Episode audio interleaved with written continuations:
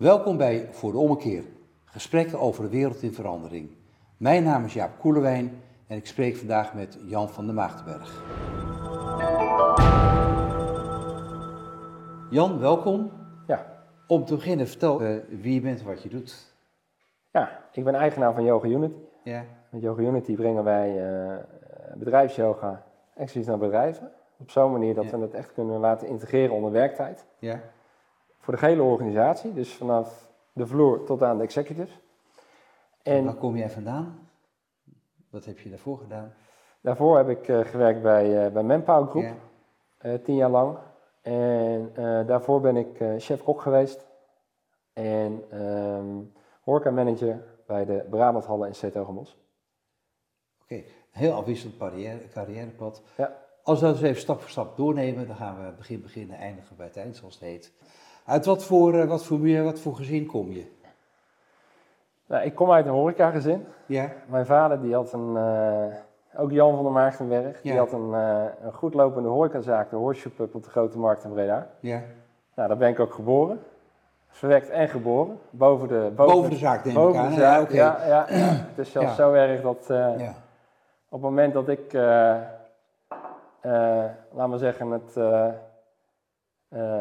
wilde gaan leven, werd mijn moeder opgehaald met de ambulance. Want ik moest met voet naar het ziekenhuis. ja. want eh, Jan, Jantje kwam eraan. Ja, Eh, zo werd ik genoemd. Dus, ehm, dus ik kom echt uit een horecasfamilie. Ja. ja. En wat, wat heb je daarvan meegekregen? Want je, nou ja, bij mij staat mij in beeld dat er gewoon heel hard werd gewerkt in die horecafamilie. Absoluut, absoluut. Nou ja, dat is ook wat ik er met name van heb meegekregen. Ik, eh, ik kom wel uit een, uit een gebroken gezin. Dus eh, Mhm. ik heb met name op jonge leeftijd eh, gingen mijn ouders scheiden. Ja, Eh, in totaal heb ik drie scheidingen meegemaakt in mijn leven, tot aan mijn eh, zeventiende jaar. Eh, vertel, bedoel, eh, je ouders en toen, en toen, en toen? Ja, mijn moeder die, eh, die hertrouwde. Ja, Ehm, ging weer scheiden en vervolgens hertrouwde ze weer en ging Ja. ze weer scheiden.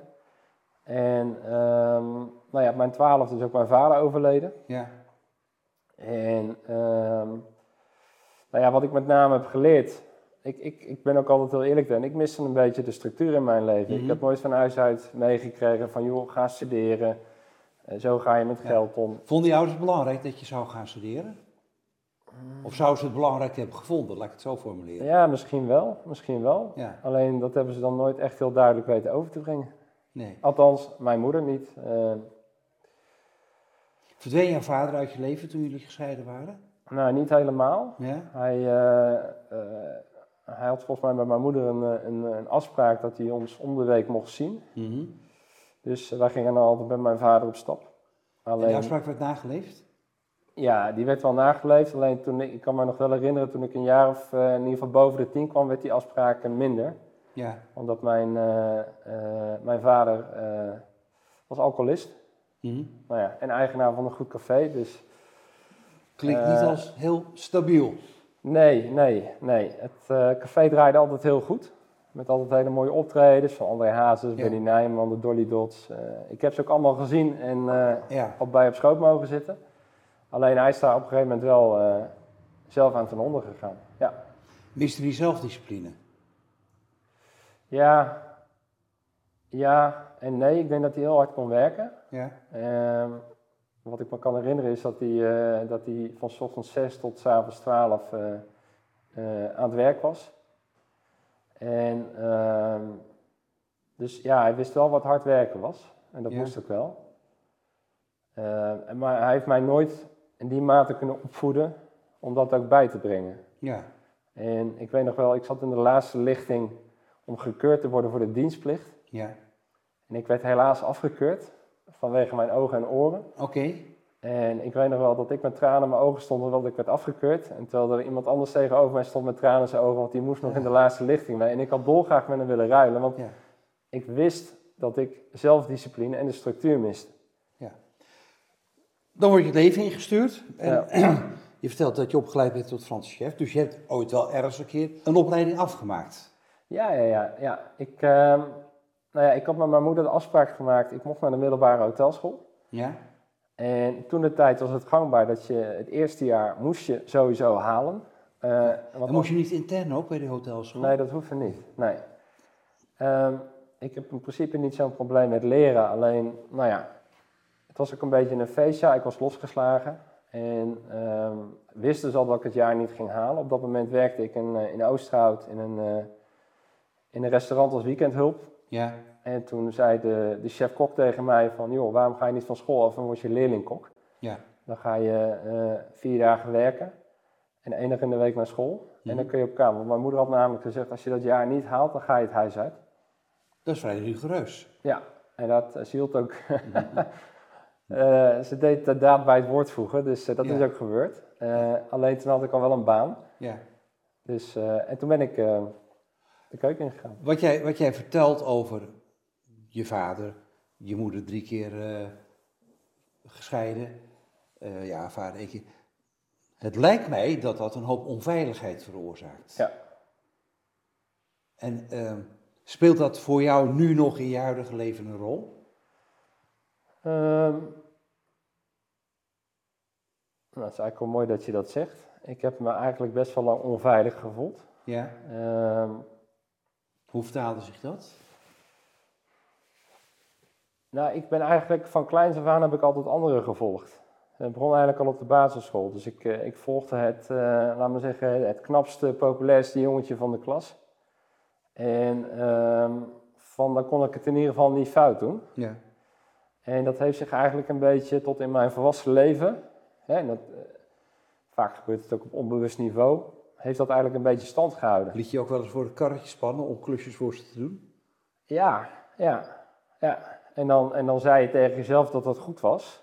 Alsof je met, je met je denken gedachten ontwikkelt zo van dat je het voor jezelf eh, in ieder geval goed laat klinken. Ja.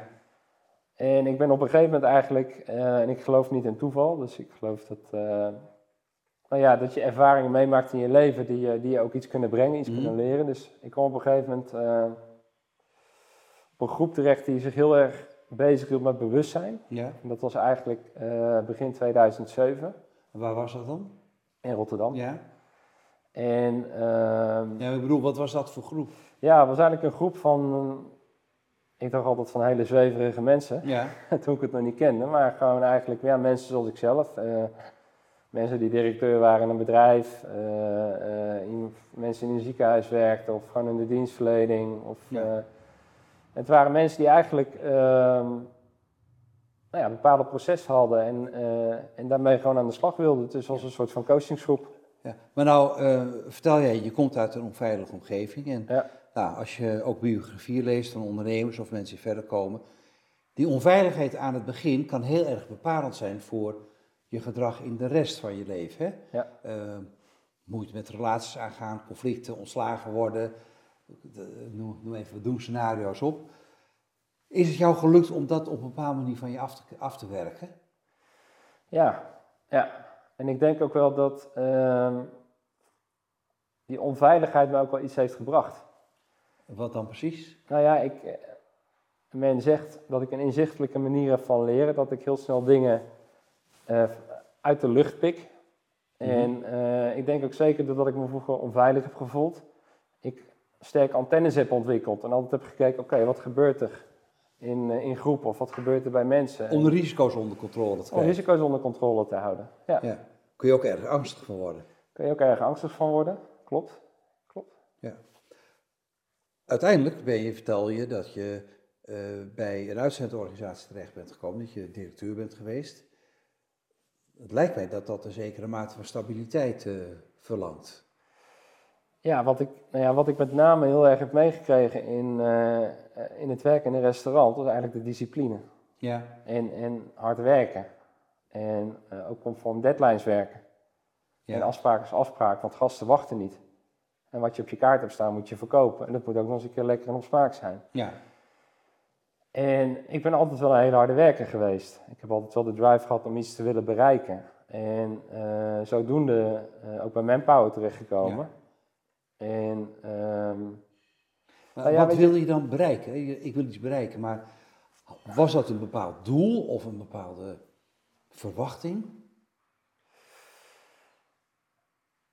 Ja, ik denk dat, dat, dat, dat de angst in mijn leven me ook wel heeft gedreven door, tot, tot het andere uiterste. Dus eigenlijk in een soort van positie terechtkomen dat je uh, heel hoog ergens in zit. Ik weet nog wel dat ik, uh, dat ik geïnterviewd werd bij Manpower uh, door Recruitment. Ja. Om daar te solliciteren. Toen zei ze, wat, wat wil je hier bereiken? Ik zei, nou, ik wil de directeur van Manpower Nederland worden. Dat was ben je dat antwoord. geworden? Nee. Net niet, ja. Hoe ver ben je gekomen vanaf de top? Uh, nou ja, ik heb tot de laag van het hoger management. En ik ben een aantal jaren voorzitter geweest van de ondernemingsraad van Manpower Groep. Ja. En vanuit die rol wel heel veel met de directie samengewerkt. En ja, um, ja ik zei ik heb een dubbele baan. Enerzijds uh, stuur ik hiërarchisch een operatie aan. En anderzijds ja, was ik eigenlijk gesprekspartner voor directie als het gaat om organisatorische en veranderingen die, de, die het menselijk kapitaal aangingen hard werk, een bepaald doel, verwacht je dan ook nog dat jouw vader eens een keer, ook al is het maar in je gedachten, zou zeggen dat je het goed hebt gedaan of zo? Ja, nou, ik denk wel eens aan terug. Ja, ik, ik zou wel willen dat. Uh... Sprak hij überhaupt waardering voor je uit? Ja, ik was zo jong op dat moment. Hè. Dat is, uh, ja, je ik, kunt ook wel, je, je diploma halen. Ja, ja, ja, ja. Ik weet vooral dat hij ons heel erg verwende. Mijn vader was een persoon die, die eigenlijk met moeite bij ons in de buurt kon komen. dus mijn moeder hield dat ook eigenlijk een beetje af. Hè. Ik denk dat, dat zij ook wel een, nou ja, in een algehele machtsstrijd zaten. En, uh, over jullie, over de kinderen? Ja, en dan mijn, mijn vader, wat ik me kan herinneren, uh, heeft hij eigenlijk, voor zover ik weet, nooit meer een relatie gehad. En kocht, ja, leek of hij onze liefde een beetje kocht. Weet je? Met, waarmee? Nou, een heel simpel voorbeeld. We gingen naar de kermis in Breda en dan stonden we het touwtje te trekken of we waren aan het schieten. En ik had al lang die racebaan gezien boven in de hoek, maar ja, die ging natuurlijk nooit winnen met dat touwtje trekken. En dan verdween mijn vader naar achter en dan uh, kon hij tevoorschijn met die racebaan. Ja. Dus... Eigenlijk een beetje vals spelen, hè? Ja. Vond je het leuk dat je hem kreeg, die racebaan? Natuurlijk. Ja, ja, oké. Oké. Ehm, maar als je daarop terugkijkt, wat heeft dat het heeft ook wel iets verdrietigs eigenlijk, hè? Een man die maar geld had uit te geven om... Uh... Ja, ja. Ja, dat heeft het zeker. Als ik daar naar terugkijk wel. En ook wel de situaties die daaruit voort zijn gekomen. Want mijn moeder daarentegen... Kijk, ik, ik ben wel een beetje opgegroeid in uiterste. Ik denk dat mijn vader... Ik weet niet of hij heel veel geld verdiende, maar had wel een dubbele boekhouding toen hij stierf. Kijk, elke ondernemer, horeca-ondernemer, heeft... Hè, we hebben die operatie Schuimkraag gehad, dat zou je bekend zijn. Ja elke horecaondernemer heeft een geldstroom die de fiscus niet ziet. Juist, ja. We kunnen er geheimzinnig over doen.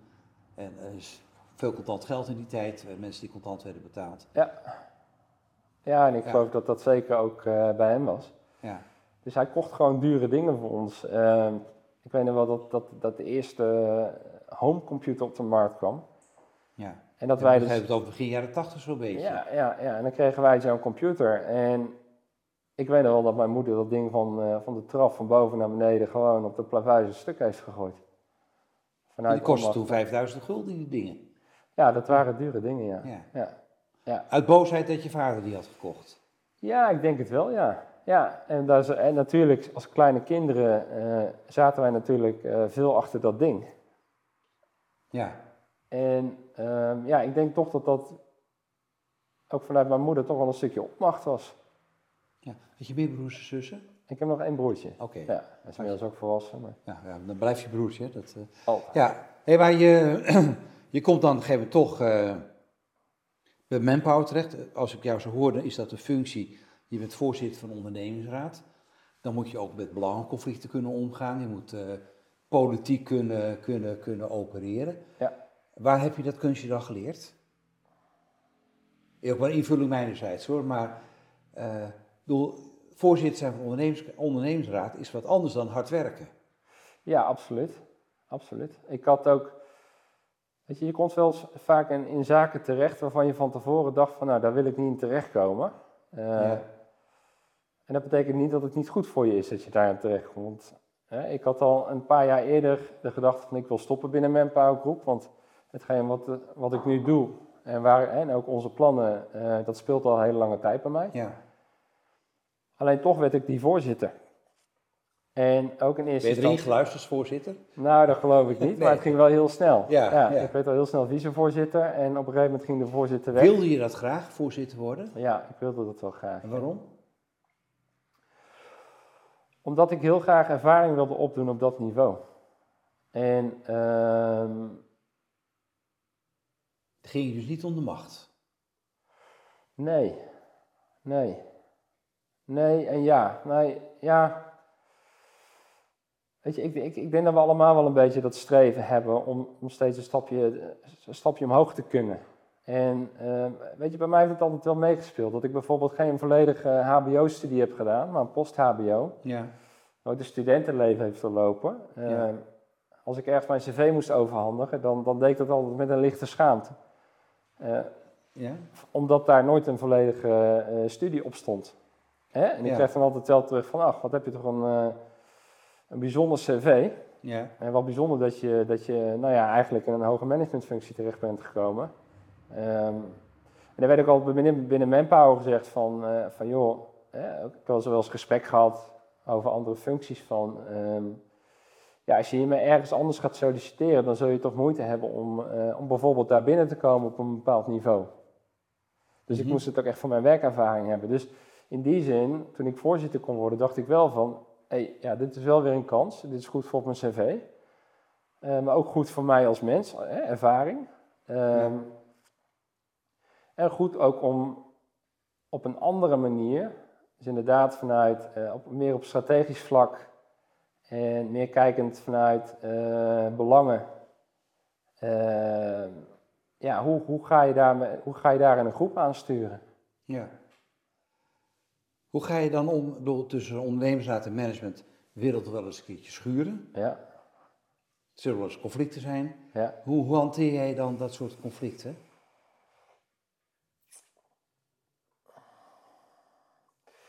Ik heb me nooit in een, in een, in een hoekje laten duwen. Ik weet nog wel dat ik, dat ik eh, net voorzitter was. Ja. En ehm, ik was net de dag daarvoor verkozen tot voorzitter. En ik zit 's ochtends in de auto op weg naar Amsterdam, naar het hoofdkantoor. En toen werd ik gebeld door, door een van de directieleden toen de tijd. Is niet meer werkzaam daar nu. Ja. En die zei van, goh, eh, ik ben blij dat jij gekozen bent als voorzitter. Ehm, volgens mij ga jij die rol heel goed vervullen. En eh, ik wil even al iets tegen jou aanhouden. En dat is alleen voor jou. Ja.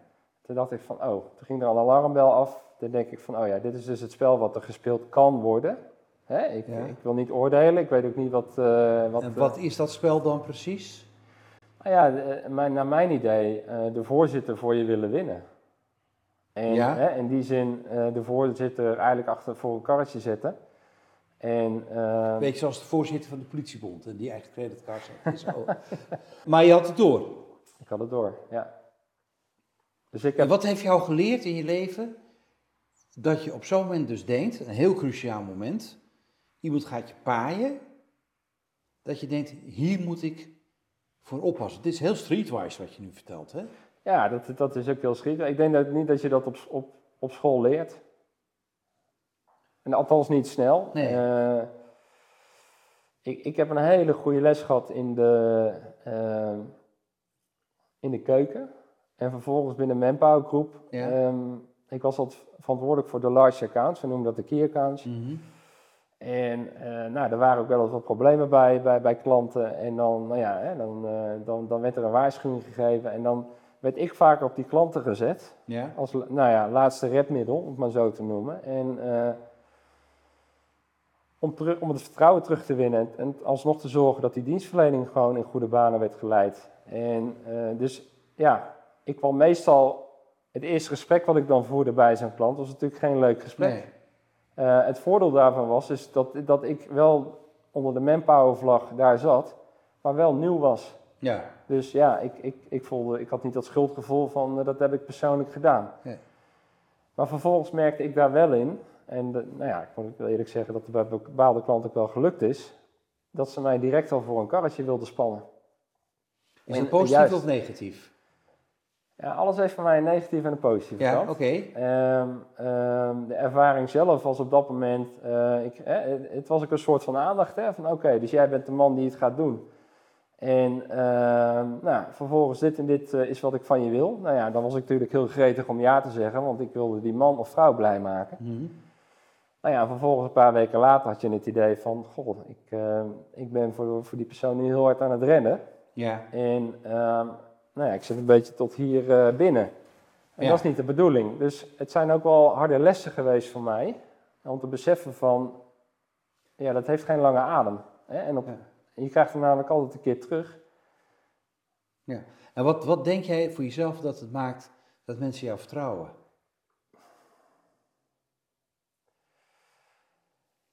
Ehm, ja, ik denk wel mijn. ehm beetje raar om over jezelf te zeggen, maar mijn open en eerlijke houding.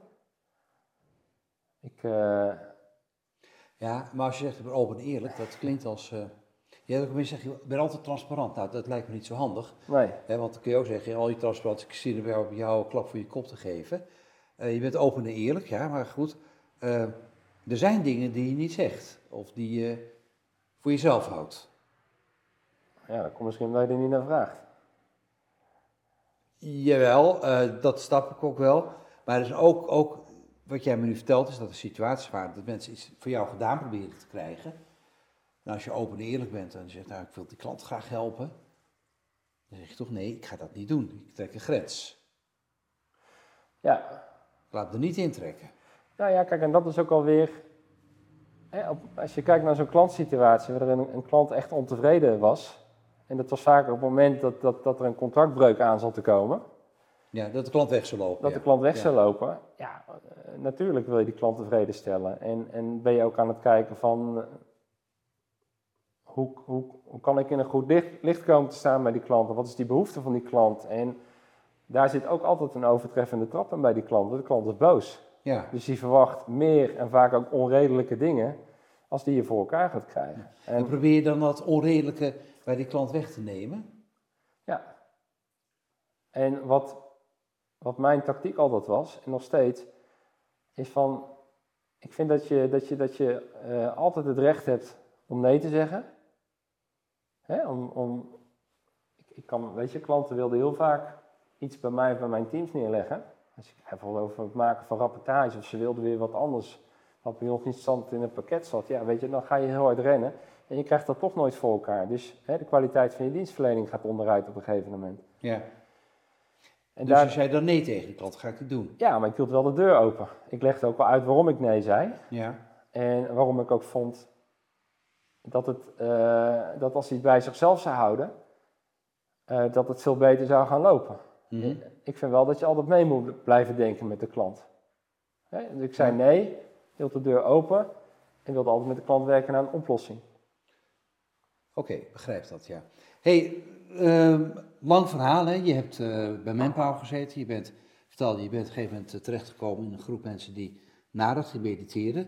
En dat is eigenlijk ook een brugje naar ja, waar je nu mee bezig bent. Hè. Je, bent eh, je hebt je leven nogal, je carrière nogal een, een dramatische of grote draai gegeven. Ja.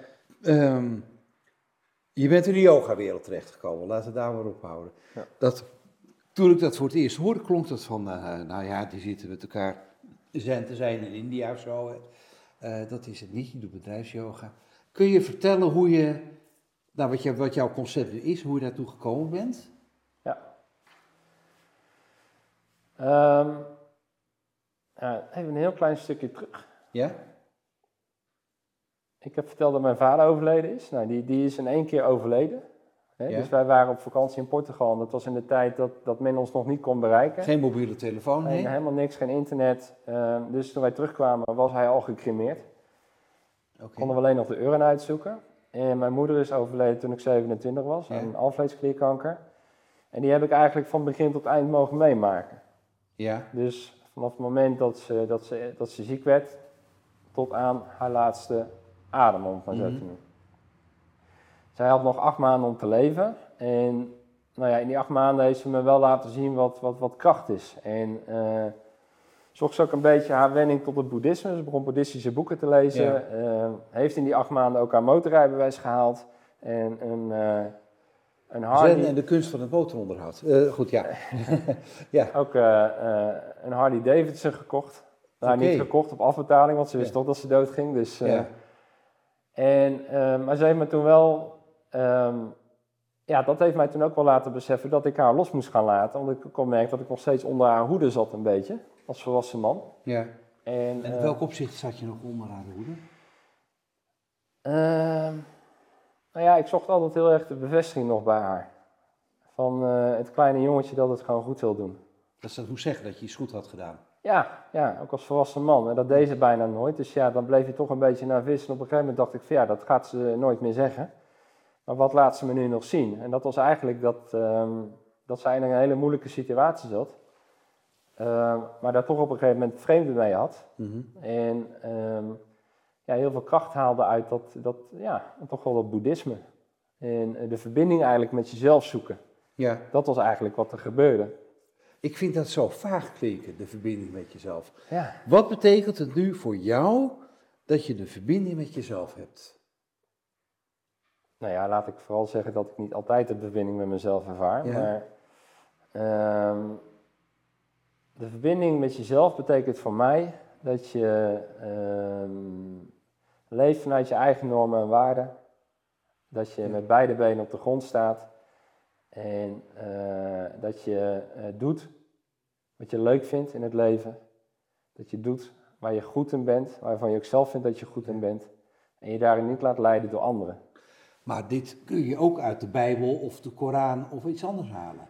Ja, ja. Alleen ik ben wel van mening dat. ehm, ja, je kan heel veel boeken lezen Ja? en heel veel kennis opdoen vanuit die boeken. Maar voor mij is in ieder geval dat, dat de werkelijke eh, leerervaring zit in het omzetten in de ervaring. Daar bedoel ik eigenlijk mee te zeggen dat iets wat je leest of wat je, wat je leert, als je dat niet omzet in een ervaring, Wat zijn dan voor jou echt belangrijke normen en waarden? Je hebt al iets verteld natuurlijk, hè, over afspraken nakomen, eerlijk zijn.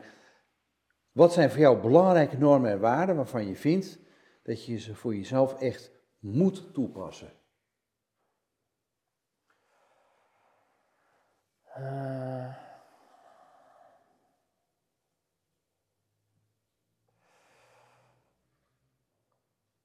Wat ik een hele belangrijke waarde vind is eh, vriendelijk zijn. Ja. Dus, en, dat, eh, en daarmee bedoel ik dat je als, je, als je accepteert dat je leven is zoals het is, Ja. hè, en dat je kunt accepteren dat het ook goed is, en dat je voelt waar je staat, dat dat ook gewoon is waar je staat op dit moment. Hè, en vanuit die acceptatie kun je, dan blijf je aardig voor jezelf. En dat merk ik vooral bij mezelf. Vriendelijk zijn voor jezelf. Vriendelijk zijn voor jezelf, zodat je ook vriendelijk kunt zijn naar een ander. Ja. Dat vind ik een hele belangrijke waarde. En daarin ook gewoon, gewoon wel dat, eerlijk dat is ook zijn. de christelijke boodschap van eh heb de ander lief als jezelf. Ja, ja, ja. Ik, ik ben vroeger ooit gedoopt. Ja? Ik heb er voor de rest nooit niets mee gedaan. Nee. Ehm, en ik, eh, ik ben ook niet iemand die hele dikke boeken verslindt. Ehm, ik ben gewoon een praktijkman. En zo kwam yoga ook op mijn pad eigenlijk, want het is een hele praktische Daar willen we manier. naartoe werken, ja. ja, ja, precies, nou ja, die vraag had je al eerder gesteld. Ja, en, eh, ja. Wat ik ook goed kon is uitwijken. Dus, eh, Nou, ja, dat hou, ik, hou je op het padje. Dus, Heel goed. Ja, ja. Nee, maar yoga is eigenlijk een. eh, ik liep ook wel met, met wat vragen rond. Op een gegeven moment van. eh, ook zeker wel door, door dat onveilig voelen in mijn leven. Ja. hè, die angsten ervaren. ehm, eh, toch wel een hele tijd andere mensen volgen. Van joh, wat is. Wat is op een gegeven moment ga je ook afvragen van joh, wat is eigenlijk mijn doel in het leven? En wat maakt nou dat ik ehm, ehm, het zo lastig vind om mijn eigen pad te volgen? En mijn eigen keuzes te maken? Maar dat doe je nu wel. Dat doe ik nu wel, ja. Ja. Je bent met yoga begonnen. Eh, ergens nu in jouw vrouw moet Cynthia erin gefietst worden, dat is jouw vrouw. Ja, ja, Eh. Hoe ben je die tegengekomen? Oh, jezus. Ja, nee, ik wil alles weten hoor. Ja, ja, nee, geen genade. Dat. Dat mag ook.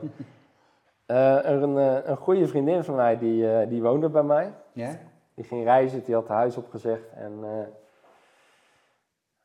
die had een collega en dat was Cynthia. En eh, die vertelde op een gegeven moment eh, tijdens het eten van... eh, goh, ik, ik heb een collega en die, eh, die, die houdt van Bollywoodfilms. Ja. Dat zijn de Indiaanse... Ja, ik ken ze, ja, ja, ja. En daar hou jij ook van. Ja, Nou, dat kun je wel zeggen, maar Ja. mijn ego, ego werd een beetje geraakt. ja. En ze zou graag een keer met jou naar de film willen. of ze zoekt iemand om Ja. gewoon mee naar de film te gaan. Dus nou ja, het eerste wat ik zei van Cynthia, oh, dus is ze, is ze misschien donker? Ja. En vervolgens zei ik van, is ze vrijgezel? Nee, dat was niet het geval. Dus, Niet eh, donker of geen vrijgezel? nou, zoals in ieder geval, nou ja, beide. Ja, oké, ja. Eh, ik viel namelijk een beetje op de wat donkere types. En eh, vervolgens, nou ja, is dat eigenlijk een beetje eh, weggeëpt. Totdat ik een, ik, ik heb een motorrit gemaakt naar het Eifelgebied in mijn eentje. Ja, En daar ben ik eigenlijk eh, op een gegeven moment tot de conclusie gekomen van, nou, laat ik haar maar een bericht sturen. En eh, toen ik terugkwam heb ik dat gedaan. En een dag daarna zaten we in die bioscoop. Het bericht was van ik wil met je naar de film. Ja, laten we naar de film gaan. Ja, En toen eh, vertelde ze ook nog dat ze, dat ze nog een vriendje had. ja, Zij viel ook op de donkere types. ja. en ehm, ik weet nog wel dat we op Hoe lang geleden speelt dit trouwens? Acht jaar geleden. Oké, ja. Ja.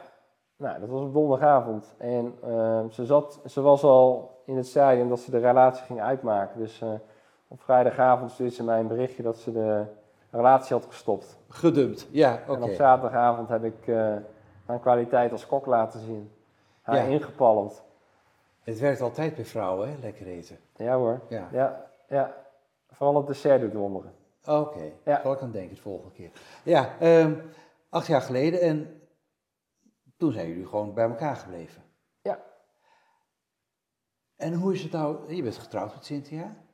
Je Ja. bent ook van Maagdenberg, dus ik concludeer eruit dat ze jullie getrouwd zijn. Ja. Ehm, je vertelt zelf dat je uit een setting komt waarin huwelijken verre van stabiel zijn. Ja. Je bent acht jaar met haar. Hoe gaat dat dan om, weer, om zelf dan een stabiele relatie te hebben?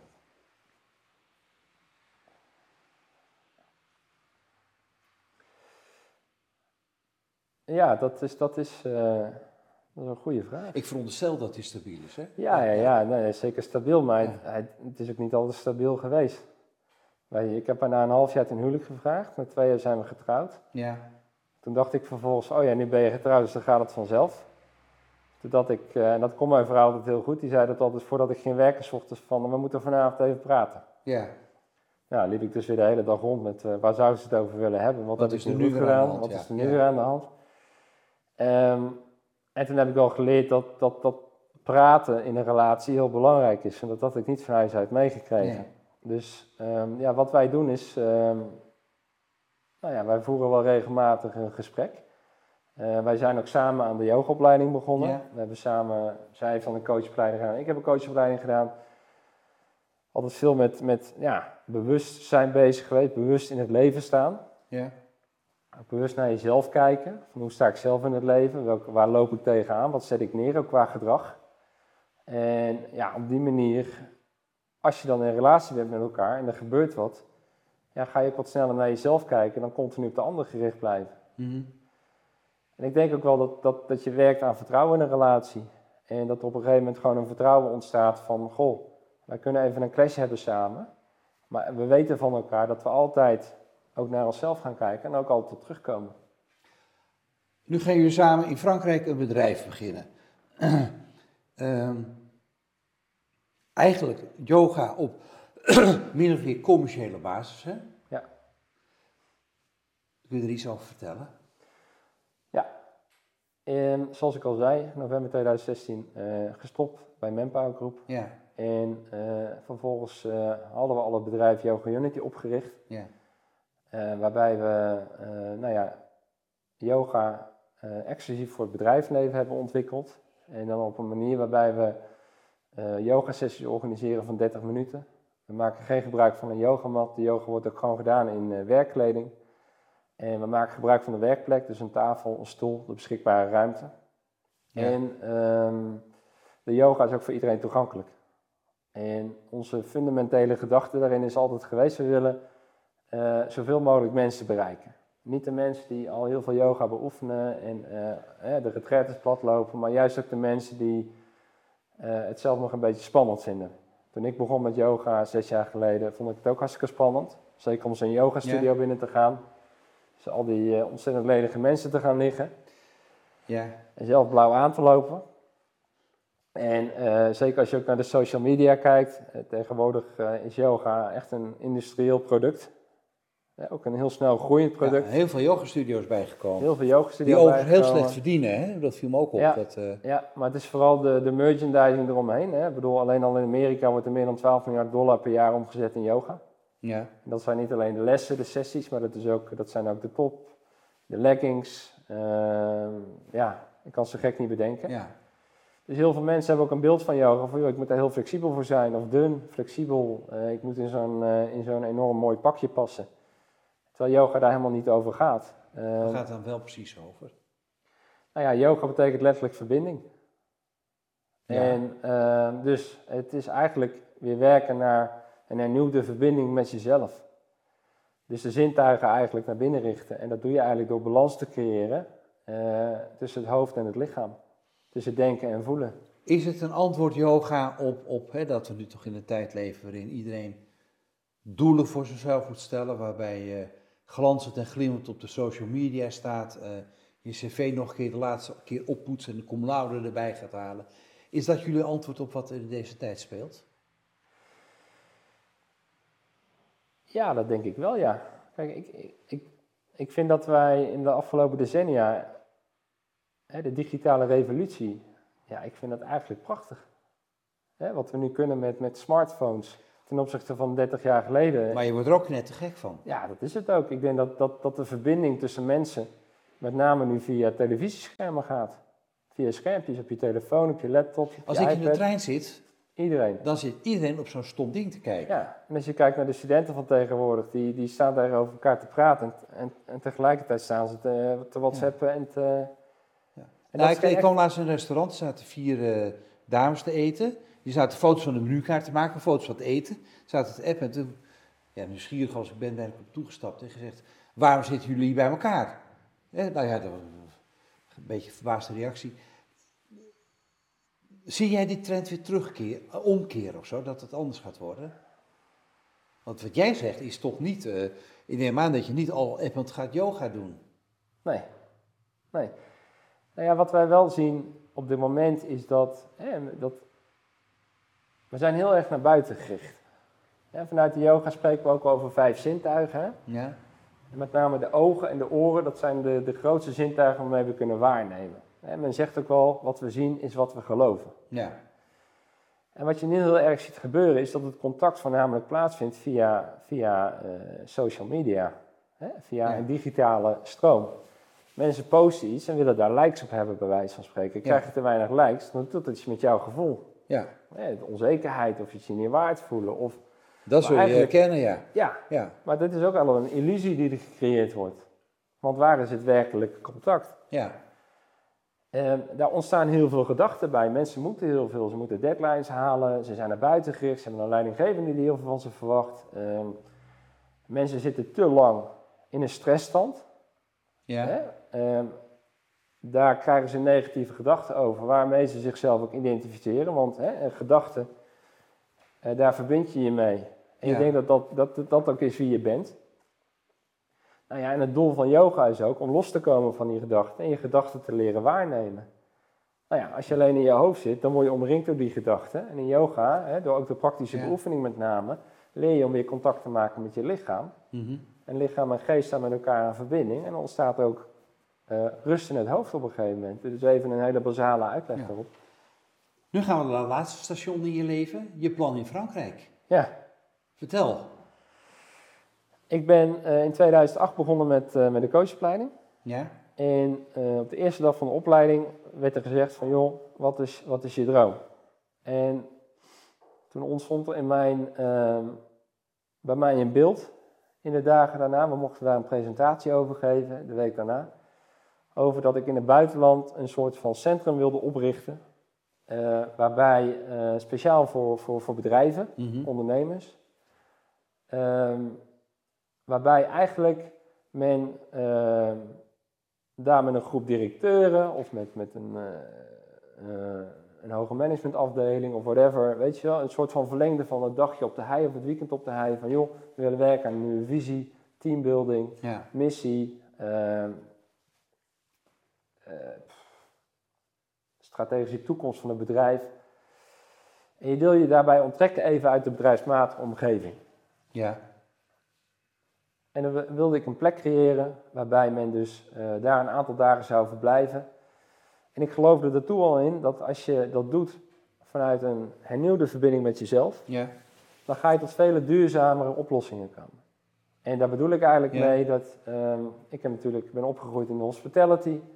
Van je creëert een goede plek met een goede dienstverlening, goede hospitality. Men gaat 's ochtends eerst met zichzelf aan de slag door middel van yoga, coaching, eh, bijvoorbeeld haptonomische begeleiding. jezelf eens een goede massage te laten geven. Om vervolgens bijvoorbeeld smiddags met je team aan de slag te gaan. Of te gaan werken aan teambuilding of de nieuwe strategie. Ik denk dat je dan tot vele duurzamere oplossingen komt die veel langer stand houden. Ja. Daar is het ontstaan. Zou het kunnen zijn hè, dat als je mensen nu zo benadert. ehm, eh, mensen zijn natuurlijk de afgelopen jaren heel sterk ingezet op eh targets halen, commercie, winst, aandeelhouderswaarde. Is dit yoga-verhaal jou, nou voor jou een manier om toch stiekem via de achterdeur die aandeelhouderswaarde op te krikken? Of is het een echte verrijking voor mensen? Maar met mogelijk als gevolg dat het hele commerciële doel van het bedrijf een tandje lager gaat. In andere woorden, is wat jij doet, is dat dienstbaar aan de aandeelhouderswaarde? Of is het dienstbaar aan de mensen en als het nog leuk voor het bedrijf is, mooi meegenomen? Nee, het is absoluut dienstbaar aan de mensen. En dan ook aan de aandeelshouderswaarde. Ja, Ik, weet je, kijk, als. Ik durf ook wel te zeggen dat, op, dat als je kijkt naar bijvoorbeeld het lev- level van executives, ja, eh, wat ik ook in mijn ervaring heb gezien, is zijn ook vaak hele solistische functies. ja, je bent verantwoordelijk voor een divisie, zeker in middelgroot tot grote bedrijven. Eh, vaak ben je ook nog eens een keer een dochteronderneming van een buitenlandse organisatie, hè, een buitenlands moederbedrijf wat meekijkt. ja, Ehm, er wordt veel van je verwacht, een grote verantwoordelijkheid. Eh, je neemt op dagdagelijks belangrijke beslissingen. Ik denk dat je daarmee heel erg aan het geven bent de hele tijd Ja. aan het bedrijf. Hè, Het zijn vaak ook mensen die, die heel erg hard werken, hè, met hart voor de zaak. ja, En daarom denk ik dat het goed is om ook gewoon eens een keer die aandacht naar jezelf te brengen. En ook eens gewoon een moment te creëren van een aantal dagen, waarin als je een aantal dagen bijvoorbeeld ehm, jezelf kan afzonderen, en dat zie je ook wel steeds meer gebeuren, hè? steeds meer executives gaan hiken door de Alpen bijvoorbeeld. Ze betalen om hun telefoon een week weg te ja, leggen, dat heb ik gehoord, ja, ja, geweldig. om gewoon eh, weer even gewoon tot rust te komen. En als je tot rust komt, ga je automatisch verbinding maken met je lijf. Ja, En eh, dan worden gedachten ook rustiger. En dan kom je ook vaak tot nieuwe inzichten. En dan ga je anders kijken naar hetgeen eh, wat je de week daarvoor deed, toen je nog midden in je bedrijf stond. Dus ik denk zeker dat dat een meerwaarde biedt. En Ja. dat het een soort ook van een moment is van resetten. oké. Eh, begrijp het. Even nog, laatste vraag als uitsmijter. Ehm, dit ga je nu opstarten, is allemaal heel spannend nog. Ja. Wat wordt de bepalende succesfactor voor jezelf dat je denkt, ik heb het goed gedaan? Waarop ga je, jij jezelf over twee, drie, vier jaar beoordelen?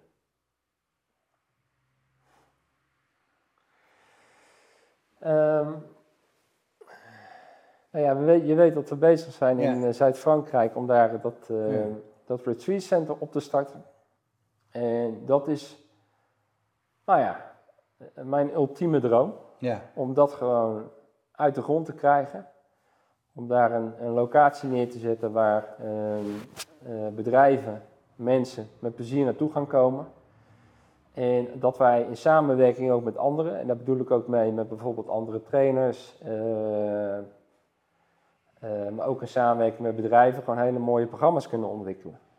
Die ondersteund worden door met yoga en meditatie. Hè, het, is, het is een centrum waar mensen kunnen resetten, tot rust kunnen komen, kunnen ontspannen.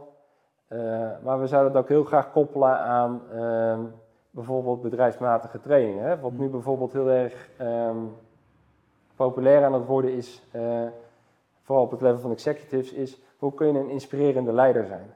Ja, Nou, hoe mooi zou het niet zijn als we een trainingsprogramma hè, gebaseerd op inspirerend leiderschap kunnen koppelen aan yoga en meditatie. Dus s ochtends begin met yoga, meditatie en vervolgens gaande de dag ehm, volg een training. Goed eten en drinken, ruimte ook voor een stuk ontspanning, verankering. Als we dat hebben neergezet in samenwerking met anderen, hè, Ja. want wij zijn de yoga- en meditatiespecialisten. Ik weet heel veel van hospitality, van Ja. dienstverlening. Ehm, en dat we een mooie samenwerking hebben opgestart met, met andere bedrijven. Dat we daar samen invulling aan kunnen Ja. geven. Dat we mensen in, het- met name in het bedrijfsleven kunnen laten resetten. eh, een nieuwe ervaring mee Ja. kunnen geven. Wat zij vervolgens weer kunnen eh, brengen naar een bedrijf. Ja, En ook naar de aandeelhouders. Dan, eh, dan ben ik gelukkig. En dat ben ik nu ook. ja, Maar dan heb ik mijn doel bereikt in het leven. ja. Oké. En dat, eh, ja, daar word ik blij van. Mooie ambitie, ik hoop dat het je lukt. Dankjewel voor je bereidheid om zo open over dingen te praten. Graag gedaan. Dankjewel.